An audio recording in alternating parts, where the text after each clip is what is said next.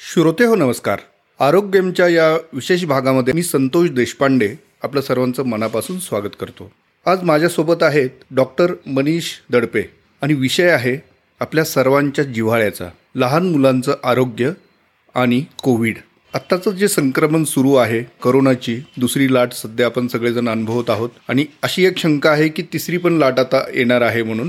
त्यासाठी कशा पद्धतीने तयारी व्हावी असावी. याविषयी चर्चा सध्या सर्वत्र सुरू आहे. पण एक विषय थोडासा केंद्रस्थानी मध्यंतरी आलेला आहे. तो म्हणजे लहान मुलांचं आरोग्य या काळात कसं जपावं? आणि अर्थातच ह्या दुसऱ्या लाटेमध्ये अनेक लहान मुलांना कोरोनाचा संसर्ग झालेला दिसून आलेला आहे. त्याच्यामुळे ही एकूणच परिस्थिती विशेषतः पालक वर्गासाठी थोडीशी चिंतेची बाब ठरलेली आहे. म्हणूनच आज हा खास पॉडकास्ट आम्ही तुमच्यासाठी घेऊन आलेलो आहोत. आणि पुण्यातले प्रसिद्ध बालरोग तज्ज्ञ डॉक्टर मनीष दडपे यांना मी त्यासाठी पाचारण केलेलं आहे. डॉक्टर मनीष स्वागत. धन्यवाद संतोष.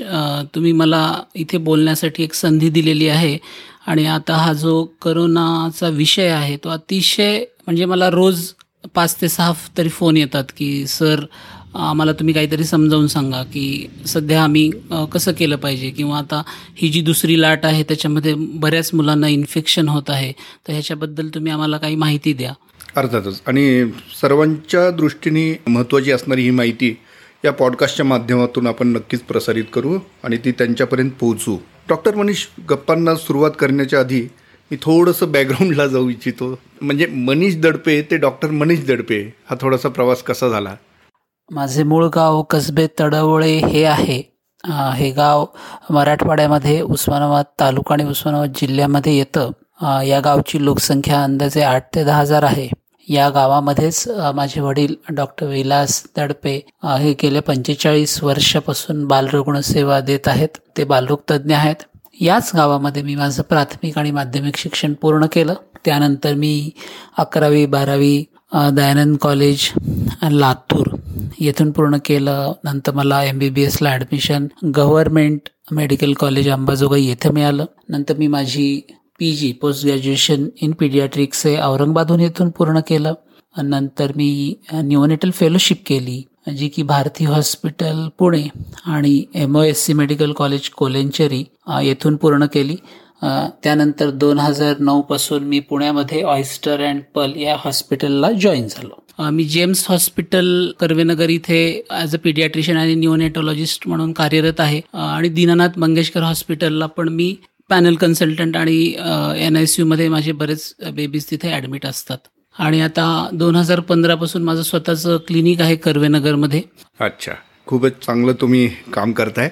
कोविडची ही दुसरी जी लाट जेव्हापासून सुरू झाली पहिली तर तुम्ही अनुभवलेली आहे तुम्हाला हो, हो, माही- हो. गोष्टी माहिती. दुसऱ्या लाटेचं एक वैशिष्ट्य म्हणून असं पाहिलं जातं की ह्याच्यात तरुणांसोबत लहान मुलांनाही थोडासा संसर्ग जी पहिल्या लाटेत आपण अनुभवला नव्हता तो झालेला आढळतो. तुमचं काय निरीक्षण आहे? हो नक्कीच. ह्या दुसऱ्या लाटेमध्ये बऱ्याच मुलांना करोनाची लागण झालेली आहे. म्हणजे जसं की आता पुणे कॉर्पोरेशनचाच डाटा मी परवा बघितला की दहा वर्षाखालील मुलांमध्ये मार्च ते डिसेंबर दोन हजार वीसमध्ये न- अंदाजे नऊ हजार पाचशे पंचावन्न केसेस होत्या. त्याच जानेवारी दोन हजार एकवीस ते मे दोन हजार एकवीस म्हणजे आत्तापर्यंत दहा हजार सहाशे दहा केसेस आम्ही आत्ता बघत आहोत. आणि रोज दोन ते तीन रुग्णांना करोनाची लक्षणं किंवा बाधा असे फोन तरी येतात किंवा पेशंटसुद्धा आम्हाला ओपडीमध्ये बघायला मिळत आहेत आणि त्यांना लक्षणं काय असतात की ताप असते अंगदुखी असते सर्दी असतो खोकला आणि जुलाब आणि उलटी अशी लक्षणं पण या दुसऱ्या लाटेमध्ये आम्हाला बघायला मिळत आहेत. आणि ही जी मुलं आहेत ही ह्या दुसऱ्या लाटेमध्ये आम्ही असं म्हणू की they are super spreaders super spreaders म्हणजे काय?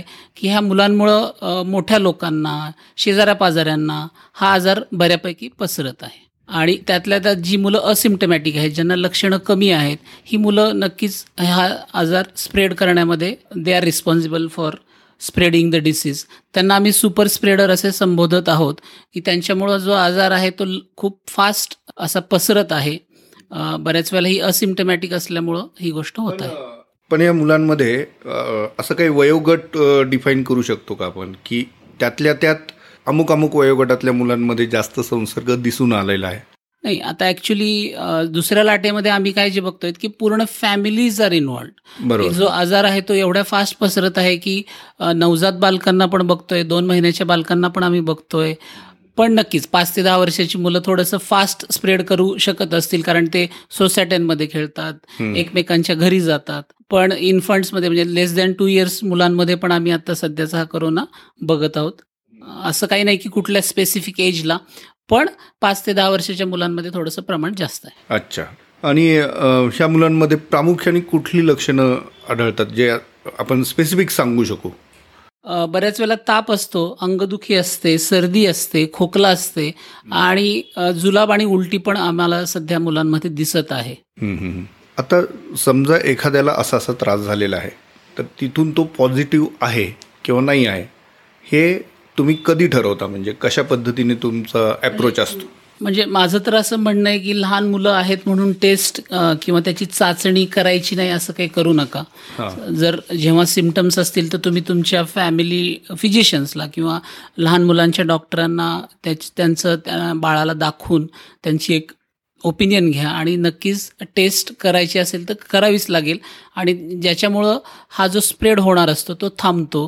त्याच्यामुळं आपल्या घरात जी आजी आजोबा मोठी मंडळी आहेत त्यांना नक्कीच ह्याचा आपल्याला त्यांना न होण्याचा आपल्याला फायदा होईल. पण हे टेस्ट करायचीच किंवा करायची नाही हा निर्णय किती दिवसानंतर तुम्ही घेता? असे काही लक्षणं आढळल्यानंतर. एखादं म्हणजे मोठ्यांशी तुलना करता मुलांच्या बाबतीत हा निर्णय कसा घेतला जातो? हां आम्ही आता समजा ओपीडीमध्ये पेशंट आला की ताप आहे सर्दी आहे खोकला आहे तर आम्ही त्यांना सांगतो की ब्लड टेस्ट पण करा आणि तुम्ही R T P C R किंवा शक्य असेल आर टी पी सी आरला समजा वेळ लागतोय तर रॅपिड अँटीजन नावाची टेस्ट केली तरी चालेल. अच्छा. मुलांच्या बाबतीत टेस्टचा जेव्हा उल्लेख करतो तेव्हा ही टेस्ट कुठल्या वयोगटासाठी ॲडवायझेबल असते किंवा नसते असं काही? न्यूबॉर्न बाळाची पण आम्ही रॅपिड अँटीजन करतो आणि दहा वर्षाच्या मुलाची पण करतो. म्हणजे at any age you can do the test that is not an issue म्हणजे टेस्टचा त्यांच्या आरोग्यावर काही परिणाम होत नक्कीच नाही नक्कीच नाही. हा कारण अनेक पालकांच्या मनात असं असतं की इतका लहान मुलगा आहे किंवा मुलगी आहे त्याला आपण टेस्ट का करावं? बाळाची पण आपण टेस्ट करतो. एक वर्षाच्या बाळाची पण टेस्ट करतो. दहा वर्षाच्या मुलाची पण आपण टेस्ट करतो. अच्छा. तर डॉक्टर एखादा मुलगा पॉझिटिव्ह आलेला आहे आणि अशा वेळी आता पॉझिटिव्ह आल्यानंतर पुढं पालकांनी कशा पद्धतीने त्या गोष्टी पाहाव्या? आणि वैद्यकीय त्याच्यावरती उपचार कशा पद्धतीने केले जातात? असे दोन प्रामुख्याने प्रश्न तयार होतात. सौम्य लक्षण जर असतील बाळाला तर डॉक्टरांच्या देखरेखीखाली होम आयसोलेशनमध्ये तुम्ही राहू शकता. आता जर आपण एज वाईज जर बघितलं की दोन वर्षाच्या आतलं बाळ जर कोविड पॉझिटिव्ह आलेलं आहे असं आपण समजूया तर आईचं त्यांनी दूध किंवा स्तनपान आहे ते चालूच ठेवायला पाहिजे. अशा वेळेस आईनी एन नाईन्टी फाईव्ह मास्क घातला पाहिजे.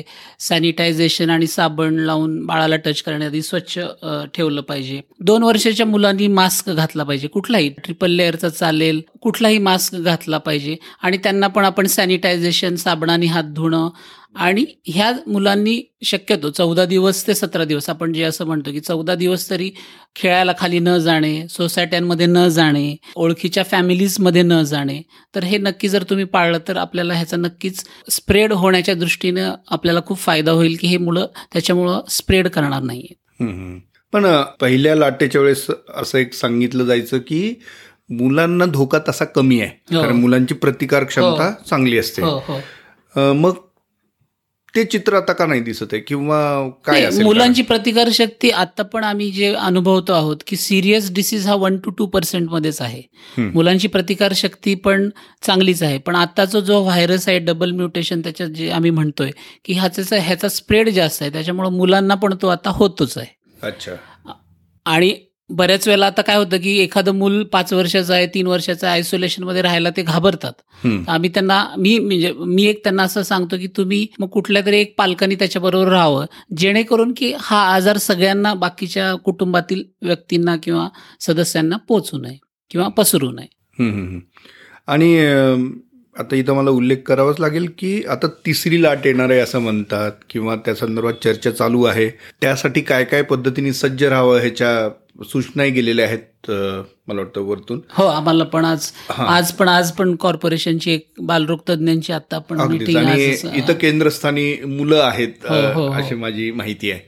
तर आता भीती आहे तिसऱ्या लाटेची. तिसऱ्या लाटेची ही जी भीती आहे किंवा त्या व्हायरसचं बदललेलं स्वरूप आहे असं आपण म्हणूया त्याचं मुलांना खरोखर किती धोका आहे किंवा त्याबद्दल एक्झॅक्ट माहिती आतापर्यंत काही आलेली आहे का? ॲक्च्युली आता ही एक्झॅक्ट माहिती सांगणं खूप अवघड आहे पण आता जे आम्ही दुसऱ्या ॲज कंपेअर टू पहिली लाट दुसऱ्या लाटेमध्ये नक्कीच नंबर वाढलेला आहे. पण आत्ता पण असं काही मॉर्टॅलिटी ज्याला आम्ही म्हणतो की फार मुलं दगावण्याची शक्यता आत्ता पण आम्ही जे बघतोय ते फार कमीच आहे. गंभीर स्वरूपाचा आजार एक ते दोन पर्सेंट मुलांना होतो. त्याच्यामध्ये बऱ्याच वेळेला मल्टी सिस्टीम सिंड्रोम असं असतो मग लहान मुलांना. त्याला आम्ही पिम्स असं नाव आहे. Paediatric inflammatory multi system syndrome असं त्याला म्हणतो. आणि तो एक ते दोन टक्के मुलांना होतो की ज्याच्यामध्ये त्यांना खूप श्वासाला त्रास होतो ती खूप गळून जातात त्यांचं फीवर बरेच दिवस कमी होत नाही. मग अशा मुलांना आय सी यूमध्ये ॲडमिट करावं लागतं. काही औषध द्यावे लागतात. इम्युनोग्लोबलिन नावाचं औषध द्यावं लागतं. अशी एक ते दोन टक्के मुलं ह्या वर्षी पण आम्हाला दिसत आहेत पहिल्या लाटेत पण ती होती. पण तिसऱ्या लाटेमध्ये असं वेगळं काही होईल असं आत्ता तरी सांगता येत नाही. त्यामुळं फार काळजी करण्याचं कारण नाही. पण लहान मुलांना आपण सध्या लस देऊ शकत नाही. त्यामुळं मी असं म्हणेल की काळजी हीच त्यांच्यासाठी लस आहे. अगदीच. कारण आपल्या लोकसंख्येच्या जवळपास तीस टक्के मुलं आहेत. आणि ते सध्या त्यांच्यापर्यंत लस पोहोचलेली नाहीये. म्हणूनच मुलांकडे किंवा त्यांच्या आरोग्याकडे पाहताना आता थोडीशी विशेष काळजी नक्कीच घ्यावी लागणार आहे. म्हणजे मी असं म्हणेल की पालक जर दक्ष असतील पालकांनी जर काळजी घेतली म्हणजे तिसऱ्या लाटेपासून तुम्हाला वाचवायचं असेल मुलांना तर जी पालक दक्ष आणि काळजी घेणारी पालक जे असतील तर तेव्हा मुलांना नक्कीच तो प्रादुर्भाव कमी होईल. बरोबर. आता असे काही नेहमी पडणारे प्रश्न आहेत हे ह्या निमित्ताने पुढे मला सांगावेसे वाटतात. ते असे की वॅक्सिनेशन म्हणजे मी कोविडचं वॅक्सिनेशन नाही म्हणत आहे पण मुलांचं जे नियमित लसीकरण चालू असतं जे वेळापत्रक असतं लसींचं ते ह्या सगळ्या प्रोसेसमध्ये डिस्टर्ब होऊ शकतं किंवा त्याच्यात व्यत्यय येऊ शकतो. ही एक बाजू झाली. आता कोविडच्या काळामध्ये समजा असं वॅक्सिनेशन झालं किंवा नाही झालं तर त्यांनी मुलांच्या आरोग्यावर काय परिणाम होईल? तुम्ही काय ॲडवाईज करता? नक्कीच. वॅक्सिनेशननी मुलांना फायदाच होणार आहे. मी शक्यतो तरी सांगतो की टाळू नका. मग आम्ही पेशंट्सना आमच्याकडे एक एक तासांनी अशी अपॉइंटमेंट देतो की जेव्हा गर्दी कमी असेल. आम्ही तेव्हा आमचं क्लिनिक सॅनिटाईज करून घेतो. आणि शक्यतो सांगतो की बेसिकली दुसरे आजार होण्याची शक्यता कमी होते आणि इम्युनिटी नक्कीच मुलांची वाढते. समजा आता इन्फ्लुएन्झाचं वॅक्सिन आहे जे की आम्ही दरवर्षी देतो पण इन्फ्लुएन्झाचं वॅक्सिन बरोबर करोनाचा शिरकाव होऊ शकतो. इन्फ्लुएन्झाच्या आजाराबरोबर करोनाचा शिरकाव होऊ शकतो. त्यामुळं लहान मुलांची इम्युनिटी चांगली असलेली कधीही चांगली. म्हणजे असं जर वॅक्सिनेशन रेग्युलर झालं तर त्याच्यामुळे इतर संसर्ग नक्कीच थोपवले जाऊ शकतो हंड्रेड पर्सेंट. की निमोनियाची वॅक्सिन आम्ही दीड महिन्याच्या अडीच महिन्याच्या साडेतीन महिन्याच्या बाळांना देतो. नक्कीच त्याचा फायदा मुलांना खूप होतो. त्यामुळं आम्ही शक्यतो सांगतो की तुमची जी वॅक्सिनसाठी दिलेली डेट आहे ती शक्यतो स्किप करू नका.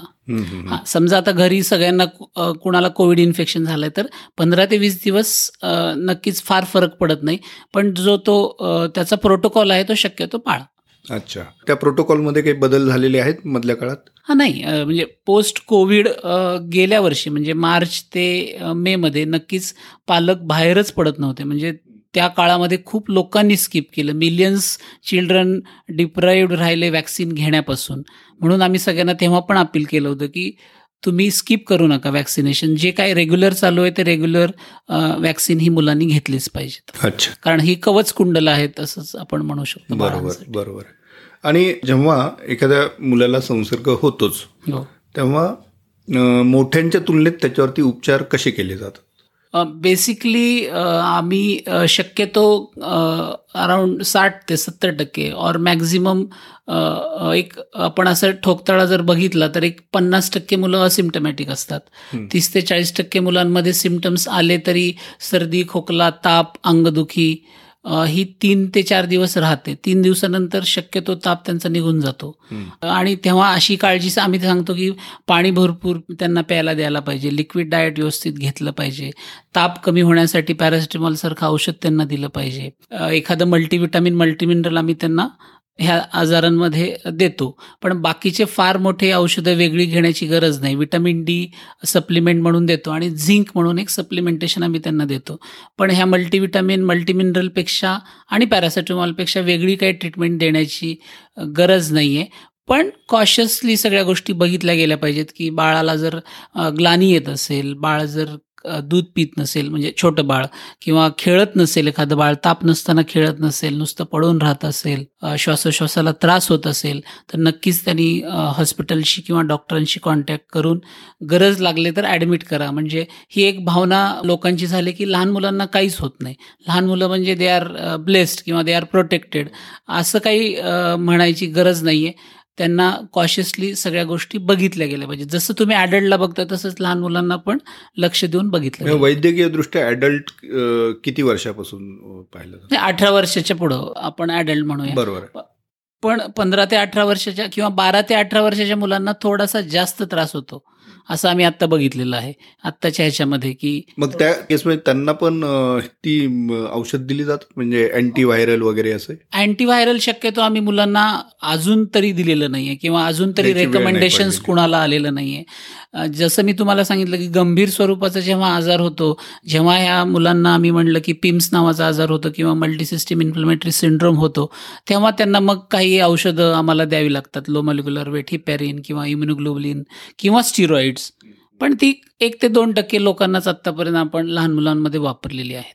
पण त्याची गरज नाही पडत हा. नॉर्मल ओपीडी प्रॅक्टिसमध्ये किंवा रुटीन प्रॅक्टिसमध्ये त्याची गरज पडत नाही. पण जसं मी तुम्हाला सांगितलं की काळजी घेणं आणि आजार झाल्यानंतर पण त्यांच्याकडं त्यांच्यावर लक्ष ठेवणं हे फार महत्त्वाचं आहे. ही मुलं सोसायटीमध्ये फिरली नाही पाहिजेत. ही मुलं फॅमिली गेट टुगेदरला गेली नाही पाहिजेत. बरोबर. आणि अनेक मुलांना एक त्रास असतो आणि बऱ्यापैकी तो कॉमन आहे तो म्हणजे दमा हो, नाही का? हो. तर बालदमा ज्याला म्हणतो हो आपण तर असं असणाऱ्यांना काही विशेष काळजी घ्यावी लागते किंवा असं?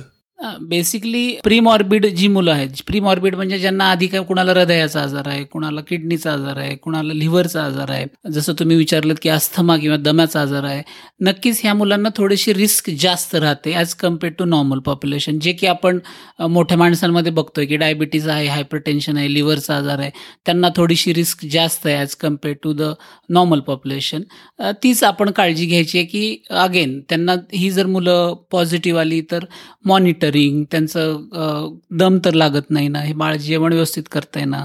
हे बाळ ताप नसताना खेळतंय का? त्याचं ओरल इनटेक त्याचं युरिन आउटपुट सगळ्या गोष्टींकडे तुम्ही व्यवस्थित लक्ष दिलं तर नक्कीच ही तिसरी कोविड येणारी जी लाट आहे त्याच्यावर आपण नक्कीच विजय होऊ असं मला नक्कीच वाटतं. बरोबर. अजून एक महत्त्वाचा मुद्दा तो असा की मुलांच्या बाबतीत आता सध्या आपण पाहिलेलं आहे की मागच्या वर्षभरापासून मुलं घरी बसून आहेत शिक्षणही ऑनलाईन चाललेलं आहे.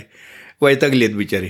आणि बाहेर खेळायलाही जाता येत नाही. ती एक अडचण आहे. मानसिकदृष्ट्या ते खूप खचलेले आहेत अनेक ठिकाणी. किंवा कुचंबना होते वेगळ्या पद्धतीने सांगायचं झालं तर. ह्या परिस्थितीत पालकांना एक्झॅक्ट कशा पद्धतीने ही परिस्थिती हाताळावं लागत असेल? किंवा त्यांनी कशा पद्धतीने हाताळावी? एक तर मुलांच्या भावना आपण समजून घेतल्या पाहिजेत की एक ते सव्वा वर्ष ही मुलं घरातच आहेत आणि त्यांनी ही कधी परिस्थितीच बघितलेली नाही की ते त्याच्यामध्ये चिडचिड करतात ते आपल्या मित्रांना शाळेला सगळ्यांना मिस करत आहेत. आणि एक ते तीन वर्षाची मुलं तर ते आईवडिलांना सोडतच नाही आहेत कारण सारखं घरातलीच माणसं त्यांना दिसत आहेत. त्या अशा कंडिशनमध्ये किंवा अशा ह्याच्यामध्ये पालकांनी जास्त दक्ष राहणं गरजेचं आहे. त्यांनी जास्त स्वतःची काळजी आणि मुलांची काळजी घेतली पाहिजे. आणि त्या मुलं काय म्हणते त्याच्याकडे फार लक्ष देणं गरजेचं आहे की मुलांवर ओरडू नका. मुख्य म्हणजे त्यांच्या मागं अभ्यास एक अभ्यास असं करू नका. त्यांचा स्क्रीन टाईम जरा कमी करा. जेवढं तुम्हाला जमेल तेवढं स्क्रीन टाईम कमी करा. आणि परत आणि स्क्रीन टाईम वाढला तर त्यांना वेगळ्या आजारांना ती मुलं आजकाल सामोरी जात आहेत. कधी कधी त्यांना डोळ्याचे आजार होतात. कधी कधी मानसिक आजार पण आम्ही ह्या स्क्रीन टाईममुळे बघतो. मुलं हायपर ऍक्टिव्ह होत आहेत. लहान मुलांना जर बघितलं तर ऑटिझम नावासारखा आजार पण त्याच्याशी रिलेशन आहे की स्क्रीन टाईम ज्यांचं जास्त आहे त्यांना तो ऑटिझम सारखे पण आजार आम्ही लहान मुलांना बघतोय. आणि आपलं ज्ञान मुलांना देण्यापेक्षा ते काय म्हणतात ते त्यांना बघा. त्यांना जेव्हा पाहिजे त्यांच्यासाठी एक वेगळा वेळ द्या. तुम्हाला वेळ आहे म्हणून त्याला वेळ देऊ नका. त्यांच्यासाठी वेगळे वेळ द्या. कधी आपण घरात काही बैठे खेळ तुम्ही करू शकता योगा करू शकता. म्हणजे इम्युनिटी वाढवण्यासाठी मी तर असं सांगेल की सकस आहार नियमित आठ ते दहा तास झोप आणि जे तुम्हाला शक्य असेल ते घरी करणारे योगा व्यायाम आणि सकारात्मक. सकारात्मकता ही सगळ्यांनाच महत्वाची आहे. म्हणजे आजी आजोबापासून लहान मुलापर्यंत जी फॅमिली सकारात्मक असेल त्यांना नक्कीच आपण हा कोविडवर नक्कीच आपण विजय मिळू असा मला विश्वास बरोबर आहे. मुलांना आवडती आणखी एक गोष्ट असते ते म्हणजे चांगलं चुंगलं खाणं. तर आता आत्ताच्या कंडिशनमध्ये काय गोष्टी मुलांनी करायला हव्यात काही गोष्टी टाळायला हव्यात असं काही तुम्हाला सांगावंसं वाटतं? ॲज अ पिडियाट्रिशियन आम्ही जे बघतो की सकस आहार किंवा आहार ह्याच्याबद्दल सगळ्यांनाच पहिल्यापासून त्याच्याबद्दल एक प्रत्येक पेशंट आम्हाला सांगतं की माझं बाळ खात नाही माझं बाळ हे करत नाही माझं बाळ व्यवस्थित खात नाही. तर कोविडमध्ये पण तर आहार फार महत्त्वाचा आहे आणि आधीपासून पण मुलांचा आहारावर आपण लक्ष दिलं पाहिजे की त्याच्यामध्ये सगळी धान्य कडधान्य प्रथिनं सगळ्या भाज्या सगळी फळं आणि जे कोणी नॉनव्हेज खात असेल तर त्यांनी नॉनव्हेज व्हेज खाणाऱ्या लोकांनी जास्त कडधान्य जास्त प्रथिनं जास्त डाळी हे सगळं संपूर्ण आहार खाल्ला पाहिजे. पाण्याचं प्रमाण त्यांच्या श- शरीरामध्ये व्यवस्थित पाहिजे. सीझनल जी फ्रुट्स आहेत ती फ्रुट्स त्यांनी खाल्ली पाहिजेत. आणि स्क्रीन बघत किंवा टी व्ही बघत किंवा मोबाईल बघत शक्यतो त्यांना जेवू घालू नका. म्हणजे हे माझं कळकळीचं आव्हान आहे की जी मुलं स्क्रीन टी व्ही बघताना जेवतायत मोबाईलवर काहीतरी गेम चालू आहे यूट्यूबवर काहीतरी चालू आहे आणि ती जेवण करतायत तर त्यांना त्याच्यातलं काय खातायत हे पण कळत नसतं. बऱ्याच वेळेला आई बिचारी खाऊ घालत असते. तिची मनाची एक इच्छा असते की माझ्या बाळाने काहीतरी खाल्लं पाहिजे.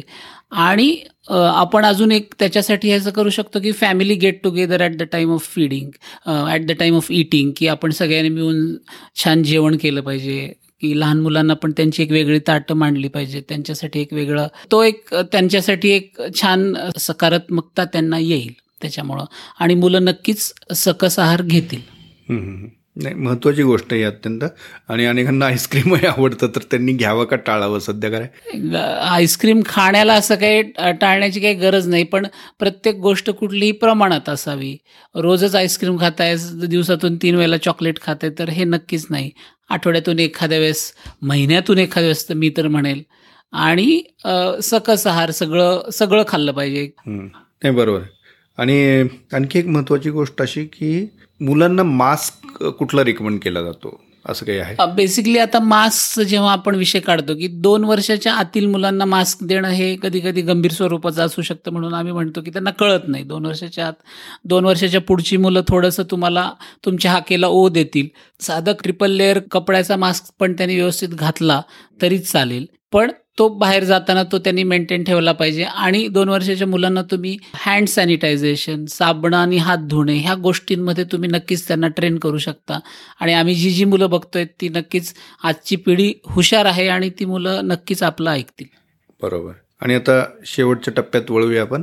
मुलांमध्ये प्रतिकारशक्ती मुळातच असते असं म्हणतो आपण. पण आत्ताची जी काही प्रतिकार क्षमता आहे ह्या सगळ्या गोष्टी आत्ताच्या कंडिशनमध्ये आहे तशाच मेंटेन ठेवणं आवश्यक आहे किंवा त्याच्यात आता त्यांना वाढ करणं आवश्यक आहे. आणि तसं जर आवश्यक असेल तर त्यासाठी काय मार्ग आहेत? नाही नाही. मी आपण जसं आतापर्यंत जे डिस्कशन केलं की सकस आहार आठ ते दहा तास मिळणारी झोप सकारात्मकता आणि थोडेसे व्यायाम. नक्कीच मुलं सगळी मैदानं मिस करतायत खेळाची मैदानं मिस करतायत.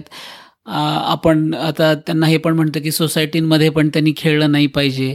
पण तुम्ही घरच्या घरी काही योगाचे व्यायाम करून घेऊ शकता त्यांच्याकडून. आणि वेगळं काही करण्याची गरज नक्कीच नाही आहे लहान मुलांसाठी. फक्त सकस आहार झोप आणि व्यायाम जर तुम्ही व्यवस्थित करून घेतला तर नक्कीच ही मुलं ह्या कोविडच्या लाटेपासून वाचतील. प्रोव्हायडेड दॅट की पालकांनी दक्ष राहणं काळजी घेणं. म्हणजे आता म अठरा ते चव्वेचाळीसमध्ये माझं वॅक्सिन झालं आहे आता माझे दोन डोस होतील. आता मी मास्क काढून हिंडणार. आता मी सगळीकडे जाणार शॉपिंग करून येणार. आणि तोच प्रसाद मी माझ्या मुलांना देणार. तर नक्कीच तुमची मुलं आजारी पडतील. तर सगळ्यांनाच पुढचे सहा महिने काय एक वर्ष काय काळजी घेण्याशिवाय पर्याय नाही आहे बरोबर. आणि खाण्यापिण्याचा तुम्ही उल्लेख केलात की त्याच पद्धतीने सप्लिमेंटरी म्हणून काही मुलांना देणं आवश्यक आहे का? आपल्या इंडियन डाएटमध्ये आम्ही जेव्हा बघतो की आपल्याकडे सगळं आहे. धान्य आहेत कडधान्य आहेत प्रोटीन प्रथिन आहेत डाळी आहेत. आपल्याकडे सध्या सगळे फ्रुट्स इझिली मिळू शकतात. आपण ऑनलाईन सगळ्या गोष्टी आता मागू शकतो. पनीर मागू शकतो चीज मागू शकतो. तर असं वेगळी औषधं शक्यतो देण्याची काही गरज नाही आहे मी तर असं म्हणतो की औषधांमुळे जर मुलांचं वजन वाढलं असतं तर सगळीच मुलं एकदम तंदुरुस्त झाली असती. प्रत्येक गोष्टीला औषध देण्याची गरज नसते. फक्त तुमची लाईफस्टाईल कशी आहे आणि तुम्हाला काय करायचं हे तर तुम्हाला कळालं तर ह्याचा नक्कीच फायदा सगळ्यांना होईल. आणि ज्या मुलांना औषधं आवडतच नाहीत आणि त्यांना औषध घेण्याची जर वेळच आली तर ते कशा पद्धतीने हँडल आता कधी कधी जेव्हा खरंच बॅक्टेरियल इन्फेक्शन आम्ही सस्पेक्ट करतो एखादा अँटीबायोटिक देतो तर आम्ही त्यांना सांगतो की जेवण करताना जेवणाबरोबर त्यांना द्या. की एखादा जेवणाचा घास घालतोय किंवा एखाद्या औषधामध्ये काहीतरी तुम्ही थोडंसं त्याला एखादी गोष्ट आवडते ती घालून दिली तरी चालेल. पण ह्या गोष्टी तेच की आप त्यांचं संगोपन कसं करतोय आणि आपण त्यांना कसं डील करतो ह्याच्यावर बऱ्याच गोष्टी अवलंबून आहेत. पण याचा अर्थ असा नाही की प्रत्येक मुलाला लगेच ॲडमिट केलं पाहिजे किंवा औषध घेत नाही म्हणून घाबरून जाण्याची काही गरज नाही आहे आणि मी जसं म्हणलं की तुमचा आहार व्यवस्थित आहे तुमची इम्युनिटी व्यवस्थित आहे तर मग तुम्हाला काळजी करण्याचं काही कारण बरोबर आहे. आता एक शेवटचा प्रश्न. आता पावसाळा येईल काही दिवसांमध्ये. आणि मग नेहमीचे काही आजार सुरू होतील. मुलांच्या बाबतीत. ते कुठले असतील ह्या सगळ्या पार्श्वभूमीवर काय पद्धतीने त्यांनी काळजी घेतली पाहिजे? आणि घरी असं काही ठराविक औषधं असावीत का की तुमच्याकडे येण्याच्या आधी ती मुलांना दिली तरी चालतील? पुण्यामध्ये जून जुलै ऑगस्टमध्ये इन्फ्लुएन्झा किंवा स्वाईन फ्लूचा प्रादुर्भाव ब बऱ्यापैकी असतो. तर म्हणून आम्ही सगळ्यांना अपील करतो की तुम्ही एप्रिल मेमध्ये फ्लूचं तुमचे शॉट्स असतील ते घ्या. त्याच्यानंतर वेगळी औषधं असं काही राहण्याची गरज नाही घरात ठेवण्याची गरज नाही. ताप कमी होण्याचं औषध पॅरासिटेमॉल असलं तरी खूप झालं मुलांना. आणि स्वच्छ पाणी स्वच्छ सकस आहार व्यायाम आणि तुमची तुम्हाला मिळणारी व्यवस्थित झोप ही त्रिसूत्री जर तुम्ही अंमलात आणली तर नक्कीच तुम्हाला याचा फायदा होईल. वा धन्यवाद डॉक्टर. आपण खूप गोष्टी बोललेलो आहोत. धन्यवाद संतोष आणि मला पण तुमच्याशी बोलून खूप आनंद मला वाटतं पालकांना एक नक्कीच आपण याच्यातनं एक उभारी देऊ शकलेलो आहे. नवीन माहिती त्यांना कळलेली आहे. आणि अकारण जे काही एक सावट आपण बाळगतो आहोत. हा म्हणजे घाबरण्याचं काही कारण नाहीये. पण दक्षता काळजी नक्कीच. वॅक्सिनेशन आपण ह्या मुलांना देऊ शकत नाहीये. कारण ह्याच्या हे जे वॅक्सिन आता आलेलं आहे हे अचानक आलेलं वॅक्सिन आहे. त्याला म्हणतो आम्ही इमर्जन्सी यूजसाठी आलेलं आहे. एखादं जेव्हा वॅक्सिन बनतं तेव्हा त्याच्यावर दहा ते पंधरा वर्ष त्याच्यावर सायंटिफिक स्टडीज झालेले असतात. आताचं जे भारतातलं वॅक्सिन आहे त्याच्यात लहान मुलांवर त्यांची चाचण्याच केलेल्या नाहीत. त्याचे निष्कर्षच आलेले नाही आहेत आणि मला असं वाटतं की दोन हजार बावीस उजडेल लहान मुलांचं वॅक्सिन येण्यासाठी. आणि आता जी आपण जी काळजी करतोय तिसरी लाट आपण का म्हणतो की का काळजी करतोय सगळेजण? की अठरा ते चव्वेचाळीसच्या वयोगटाला पण जेव्हा वॅक्सिनेशन देतोय म्हाताऱ्या माणसांना पण जेव्हा वॅक्सिनेशन मिळतं तेव्हा एक ते अठरा किंवा जन्मजात मुलं तेच अठरा वर्षाची मुलंच राहत आहेत त्याच्यामुळं ही भीती सगळ्यांना वाटते की बाबा व्हायरस वेगळं स्ट्रेन तर नसेल ना वेगळं म्युटेशन तर त्याचं नसेल ना. तर त्याच्यामुळं आपण आता जे मी म्हणतोय की चाचण्यांचा निष्कर्ष नसल्यामुळं लहान मुलांना आपण वॅक्सिन देऊ शकत नाहीये. तर आता काळजी हेच आपण वॅक्सिन असं मानूया असं मला वाटतं. वा धन्यवाद तुम्ही खूप वेळात वेळ काढून आपल्या आरोग्य प्लॅटफॉर्मवरती आलात आणि आमच्या मनातल्या अनेक प्रश्नांची उत्तरं दिलीत. श्रोते हो तुमच्या मनात याही व्यतिरिक्त आणखी काही प्रश्न असतील आम्हाला जरूर कळवा. आपण पुन्हा एकदा डॉक्टर दडपे यांना ते प्रश्न विचारूया आणि लवकरच भेटूया. धन्यवाद. धन्यवाद संतोष.